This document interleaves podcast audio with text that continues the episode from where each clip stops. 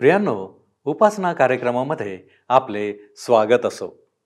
आम्ही मागील अध्ययनात पाहिले होते की याकोबाने शखेम नावाच्या नगरात वस्ती केली होती.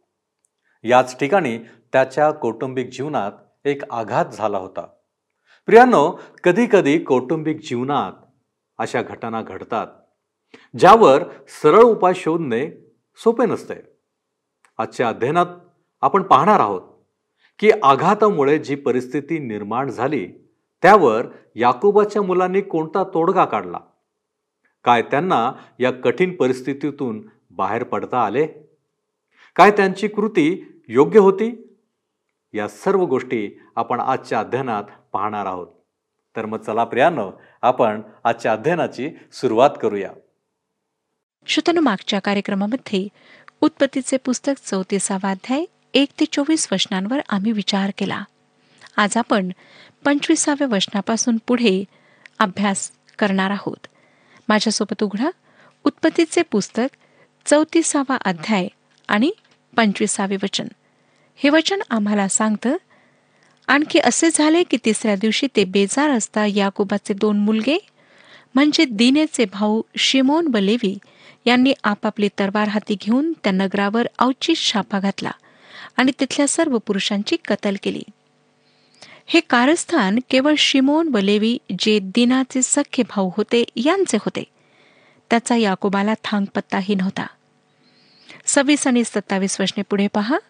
हमोर व त्याचा मुलगा शखेम यांचाही तरवारीने वध करून ते दिनेस शखेमाच्या घरातून काढून घेऊन गेले. मग याकोबाच्या मुलांनी त्या वध केलेल्यांवरून जाऊन ते नगर लुटिले कारण त्यांनी त्यांची बहीण दीना हिला भ्रष्ट केले होते. श्रोत्यानो या अध्यायात त्यांनी त्यांच्या बहिणीला भ्रष्ट केले होते हे वाक्य पुन्हा आणि पुन्हा वापरण्यात आले आहे.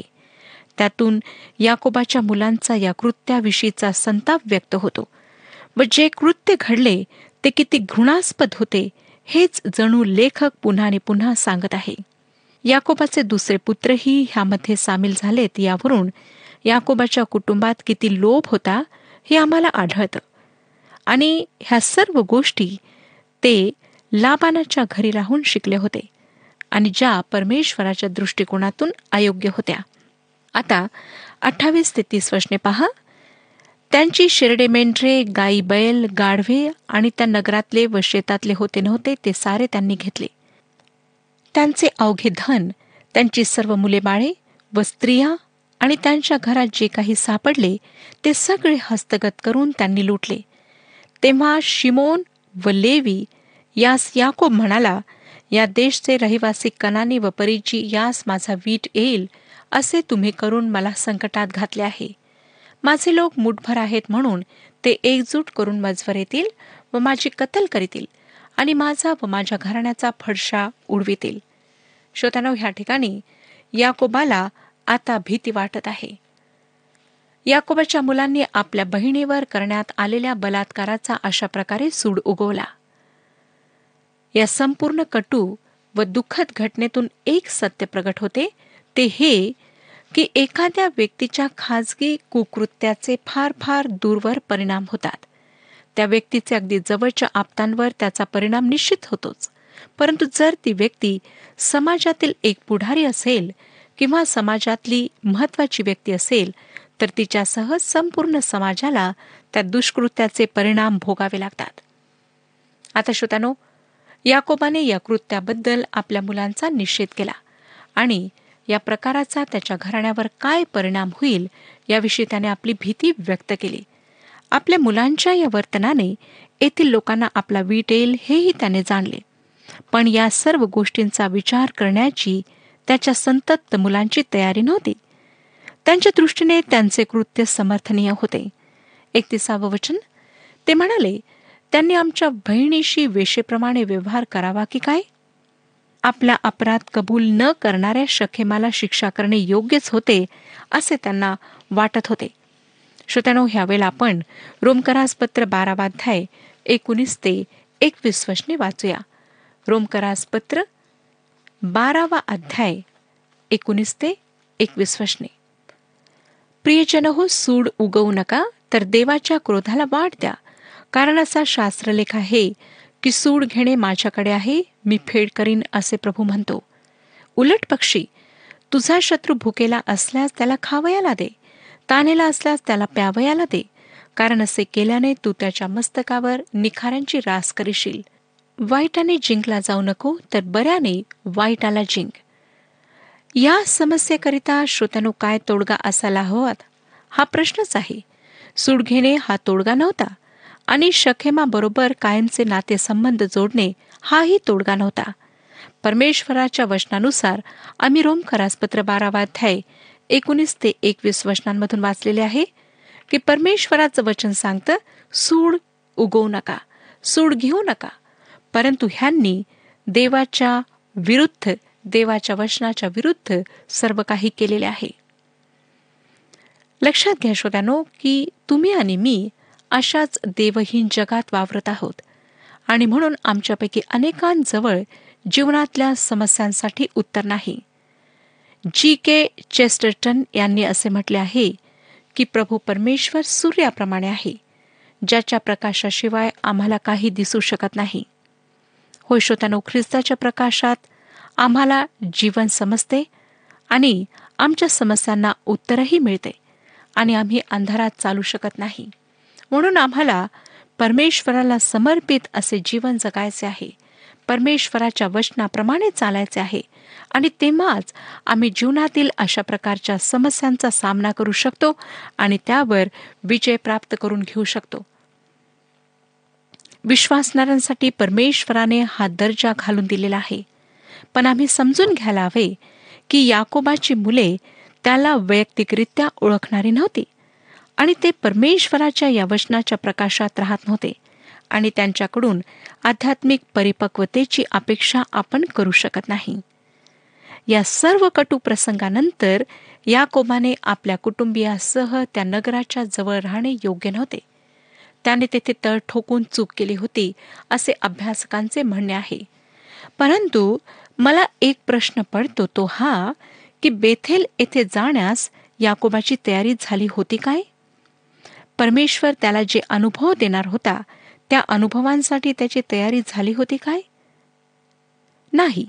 मला वाटतं शखेम येथे ज्या दुःखद व कटू घटना घडल्या होत्या त्या दैहिक स्वभावानुसार चालणाऱ्या माणसामुळे घडल्या होत्या.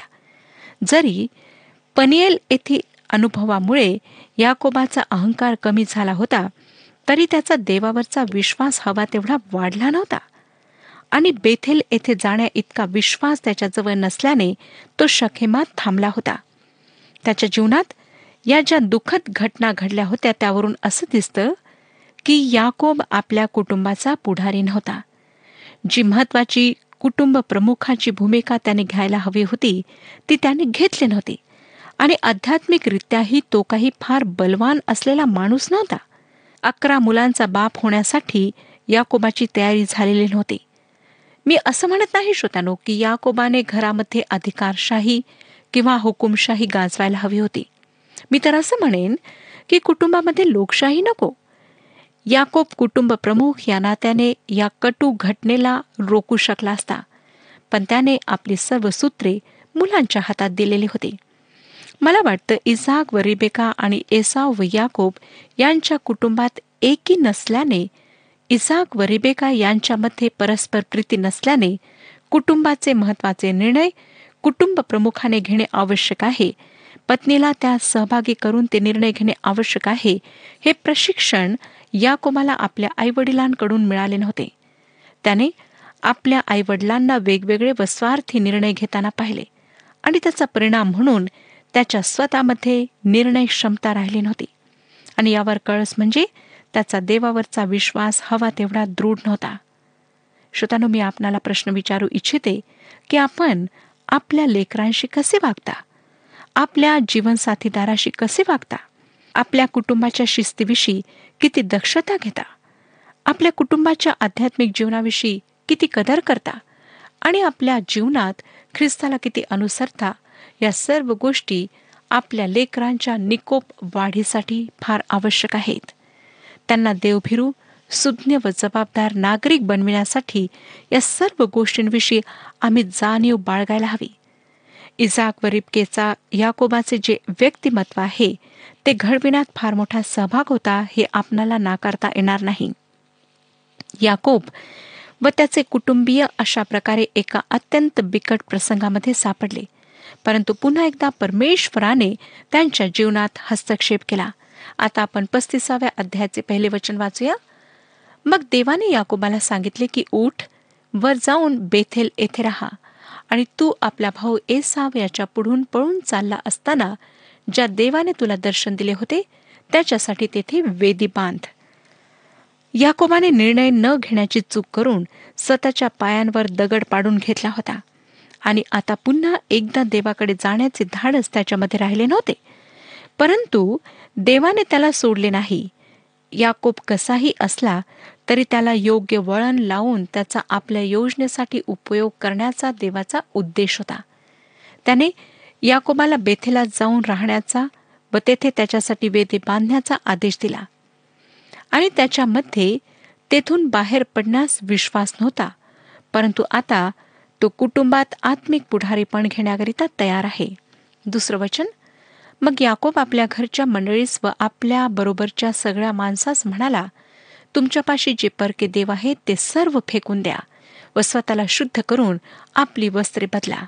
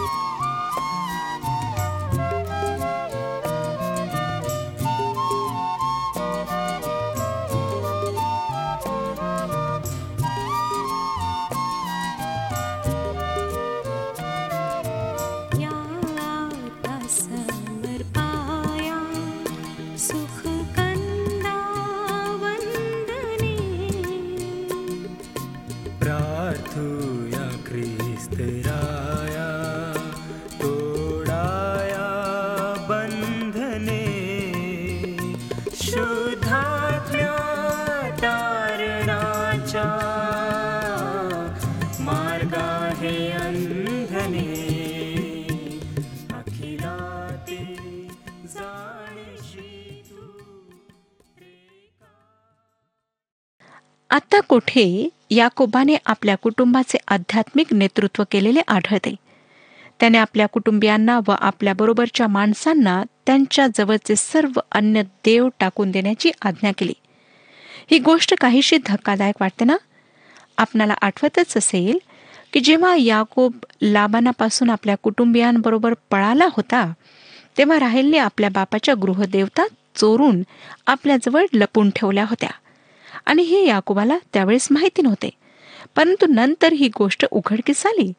आणि नंतर जरी याकोबाची यहोवा देवाशी वैयक्तिकरित्या भेट झाली तरी त्याने या अन्य देवांच्या बाबतीत काही केले नाही. त्याचे संपूर्ण कुटुंब या अन्य देवांची आराधना करीत राहिले. आता याकोबाने त्यांच्याविषयी कणखर भूमिका घेऊन त्या देवता टाकून देण्याची आज्ञा आपल्या लोकांना केली. त्यांच्यामध्ये जी अशुद्धता होती अयोग्य अशा गोष्टी होत्या त्या टाकून देण्याचा हा आदेश होता. श्रोतानो आठवडाभर आपण कोणत्या देवांची पूजा करता? लोभ व्यभिचाराचे विचार सुडबुद्धी या सर्व गोष्टींविषयी सतत विचार करणे ही एक मूर्तीपूजा आहे. आणि ती जर तुमच्या जीवनात असेल तर तुमचे आध्यात्मिक जीवन कधीही वाढणार नाही. देवाची विशेष शांती व त्याचा आनंद आपणाला फारसा अनुभवता येणार नाही. आधी पश्चतापी अंतकरणाने आपल्या जीवनातली ही अन्य देवांची भक्ती दूर करा आणि ख्रिस्त केंद्रित जीवन जगायला सुरुवात करा. तोपर्यंत देवाचे महान आशीर्वाद व त्याची मधुर समक्षता आपणाला आपल्या जीवनामध्ये अनुभवता येणार नाही.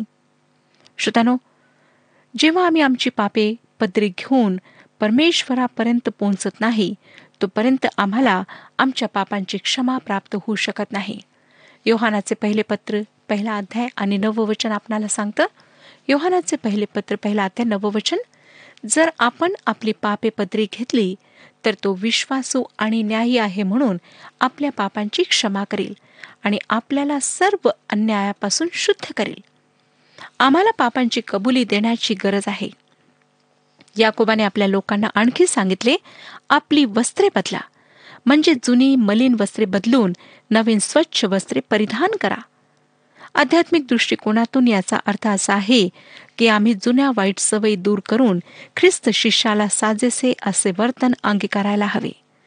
तिसरं वचन पहा पस्तीसावा अध्याय तिसरे वचन. आपण उठून वर बेथेला जाऊ तेथे मी देवासाठी वेदी बांधेन. त्याने माझ्या संकट समय माझे ऐकले. आणि ज्या वाटेने मी प्रवास करीत होतो तीत तो मजबरोबर होता.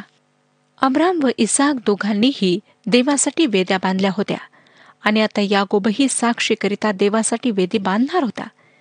त्याने आपल्या लोकांना सांगितले तेथे ज्या देवाने माझ्या संकटाच्या दिवशी मला प्रार्थनेचे उत्तर दिले आणि मी जात होतो त्या मार्गाने जो माझ्या संगती होता त्याच्यासाठी मी वेदी बांधेन.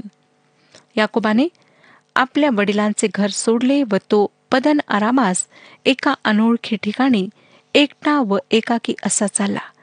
त्या त्याच्या संकटाची आठवण त्याने येथे केली आहे.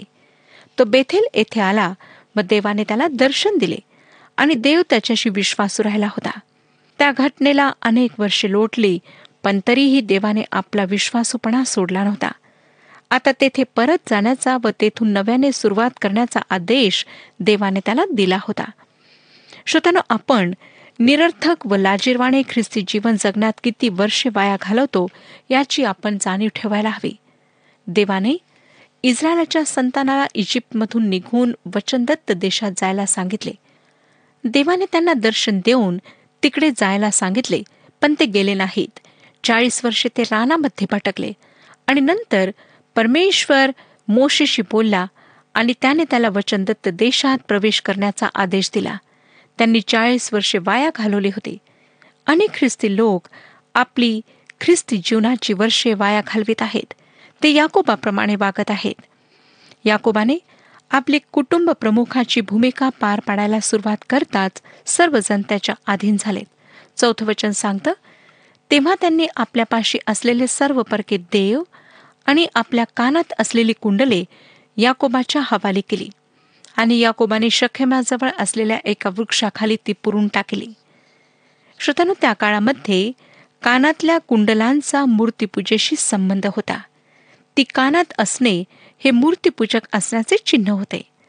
ती कुंडले त्यांनी आता काढून टाकली आणि याकोबाने ती सर्व पुरून टाकली कारण ते आता नवीन जीवनास सुरुवात करणार होते. पाच आणि सहा वशने मग त्यांनी कूच केले आणि आसपासच्या नगरातल्या लोकांच्या मनात देवाने अशी दहशत उत्पन्न केली की ते याकोबाच्या मुलांच्या पाठीस लागले नाहीत. या प्रकारे याकोब आपल्या बरोबरच्या सर्व लोकांसह कनान देशात लूज म्हणजे बेथेल येथे येऊन पोहोचला. या जागेचे याकोब तेथे येण्यापूर्वीचे नाव लूज असे होते. परंतु याकोबाने त्याचे नाव बदलले. ते ठिकाण आजही बेथेल या नावाने ओळखल्या जाते. सातवं वचन. तेथे त्याने एक वेदी बांधली व त्या स्थलास एल बेथेल अर्थात बेथेलचा देव हे नाव दिले. कारण तो आपल्या भावापासून पळून चालला असता येथेच देव त्याला प्रगट झाला होता. याकोबाने या ठिकाणास एल बेथेल म्हटले म्हणजे देवाच्या घराचा देव असा त्याचा अर्थ होतो. ह्याद्वारे याकोबाच्या जीवनाची आत्मिक उन्नती प्रकट होते. आठवं वचन. रिपकेची दाई दबोरा ही मरण पावली व तिला बेथेलच्या खालच्या बाजूस अल्लोन वृक्षाखाली पुरिले. ह्या वृक्षाचे अल्लोन बाकूत अर्थात रुदन वृक्ष असे नाव ठेविले. असं दिसतं की यावेळेस दबोरा याकोबाजवळ होती पण या विधानाला तसा पुरावा नाही आणि रिपकेच्या मृत्यूविषयीही पवित्र शास्त्र आम्हाला काही सांगत नाही. कदाचित दबोरेने तिच्या मृत्यूची बातमी याकोबाकडे आणली आणि ती त्याच्याबरोबर राहत होती. नऊ ते बारा वर्षने आता वाचूया. याकोब पदन आरामाहून परत आल्यावर देवाने त्याला पुन्हा दर्शन देऊन आशीर्वाद दिला. देव त्याला म्हणाला तुझे नाव याकोब आहे. पण आतापासून तुला याकोब म्हणणार नाही तर तुझे नाव इस्रायल होईल. आणि देवाने त्याला इस्रायल हे नाव दिले. देव त्याला आणखी म्हणाला मी सर्वसमर्थ देव आहे. तू फलद्रूप होऊन भौगुणित हो. तुझपासून एक राष्ट्रच काय? तर राष्ट्र समूह उत्पन्न होईल आणि तुझ्या पोटी राजे निपसतील. आणि जो देश मी अब्राम व इसाक यास दिला तो तुला देईन आणि तुझ्या मागे तुझ्या संततीसिंह तोच देश देईन. श्रोतानो इतक्या सर्व वर्षांमध्ये देवाने याकोबाला तयार केले. आणि तो त्याला त्याच ठिकाणी भेटला जिथे त्याने याकोबाची पहिली भेट घेतली होती. ही तिसरी वेळ आहे की त्याने ती भूमी त्यांना देण्याचे वचन दिले. प्रथम अब्रामाला नंतर इसाकाला आणि आता याकोबाला. देवाला ह्या प्रत्येकाला ते दोन तीन वेळा सांगावे लागले. त्याने अब्रामाला ते अनेक वेळा सांगितले. श्रोत्यानो आमचा परमेश्वर कुठलेच अभिवचन विसरत नाही. तो सर्व अभिवचने पूर्ण करणारा देव आहे. आता तेरा ते सोळा वचने मग देवाने जेथे याकोबाशी भाषण केले होते तेथूनच आरोहण केले. आणि जेथे देवाने याकोबाशी भाषण केले होते तेथे त्याने एक पाषाण स्तंभ उभा केला आणि त्यावर पेयार्पण करून त्यास तेला भंग केला. जेथे देवाने याकोबाशी भाषण केले होते त्या स्थलाचे नाव याकोबाने बेथेल असे ठेवले. मग त्यांनी बेथेलाहून कूच केली आणि एफ्रात गाव अद्याप काहीसा दूर असता राहेल प्रसूत झाली व तिची प्रसूती कष्टाची होती. देवाने याकोबाला बेथेल येथे दर्शन दिले व त्याच्यासाठी असलेल्या अभिवचनाचा पुनरुच्चार देवाने केला. आणि आपले नाव एल शद्दाय म्हणजे सर्वसमर्थ देव हे प्रकट केले. यानंतरच्या काही वचनांमध्ये आपण याकोबाने देवाला सादर केलेल्या पेयारपणाविषयी व त्याने उभारलेल्या स्मारक स्तंभाविषयी वाचतो. पेयारपणाचा हा पवित्र शास्त्रातला पहिला उल्लेख आहे. लेविय या पुस्तकामध्ये पाच अर्पणांविषयी सांगितलेले आहे. परंतु पेयार्पणाविषयी काही सूचना देण्यात आलेल्या नाहीत. परंतु श्रोत्यानो हे सर्वात जुने अर्पण आहे. ते अर्पणावर ओतल्या जाई आणि ते वाफेच्या रूपात वरती जाई. पौलाने आपले जीवन पेयार्पणाप्रमाणे ओतले जात असल्याचा उल्लेख फिल्पेकरास लिहिलेल्या पत्रात केला आहे. नंतर सतरा आणि अठरा वचने सांगतात प्रसूती वेदना होत असता सुईन तिला म्हणाली भिऊ नको कारण तुला हाही मुलगाच आहे. ती तर मरण पावली. तिचा प्राण जाता जाता तिने मुलाचे नाव बेन ओनी अर्थात माझ्या दुःखाचा पुत्र ठेविले. तथापि त्याच्या बापाने त्याचे नाव बन्यामीन अर्थात माझ्या उजव्या हाताचा पुत्र असे ठेविले. श्रोतनो बन्यामिनाचा जन्म व राहेलचे मरण एकाच वेळेस झाले पण याकोबाकरिता तो त्याच्या आवडत्या राहेलचे प्रतिरूप होता आणि त्याने त्याचे नाव बन्यामीन म्हणजे माझ्या उजव्या हाताचा मुलगा असे ठेवले. याकोबही आपल्या मुलांविषयी पक्षपात करणारा पिता होता.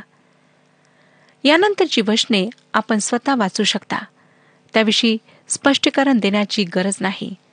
परंतु श्रोत्यानो मला आपणाला एक सांगू द्या की जोपर्यंत आम्ही आपल्या ख्रिस्ताबरोबरच्या नातेसंबंधाविषयी आत्मपरीक्षण करीत नाही तोपर्यंत आमची आत्मिक रूपाने वाढ होऊ शकत नाही.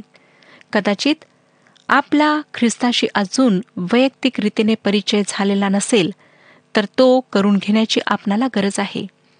किंवा आपला त्याच्याशी परिचय झालेला आहे पण त्याच्यासोबत आपले जे नाते आहे ते ताजे टवटवीत नाही ते गंजलेले आहे. म्हणजे आपली त्याच्यावरची पहिली प्रीती आपण विसरला आहात तर आज आपल्या जीवनाविषयी विचार करा आणि पुन्हा हे संबंध सुरळीत करा. ख्रिस्ताशी जिवंत नाते असणे म्हणजे जीवन जगण्यासाठी सतत रक्तपुरवठा होणे आहे. परमेश्वर ह्या विषयात आपले मार्गदर्शन करो आणि आपल्याला आशीर्वाद देऊ. हा कार्यक्रम आपणास आवडला काय? आता आम्हाला एक मिस कॉल करा. आणि आपण पुढील विजेता होऊ शकता.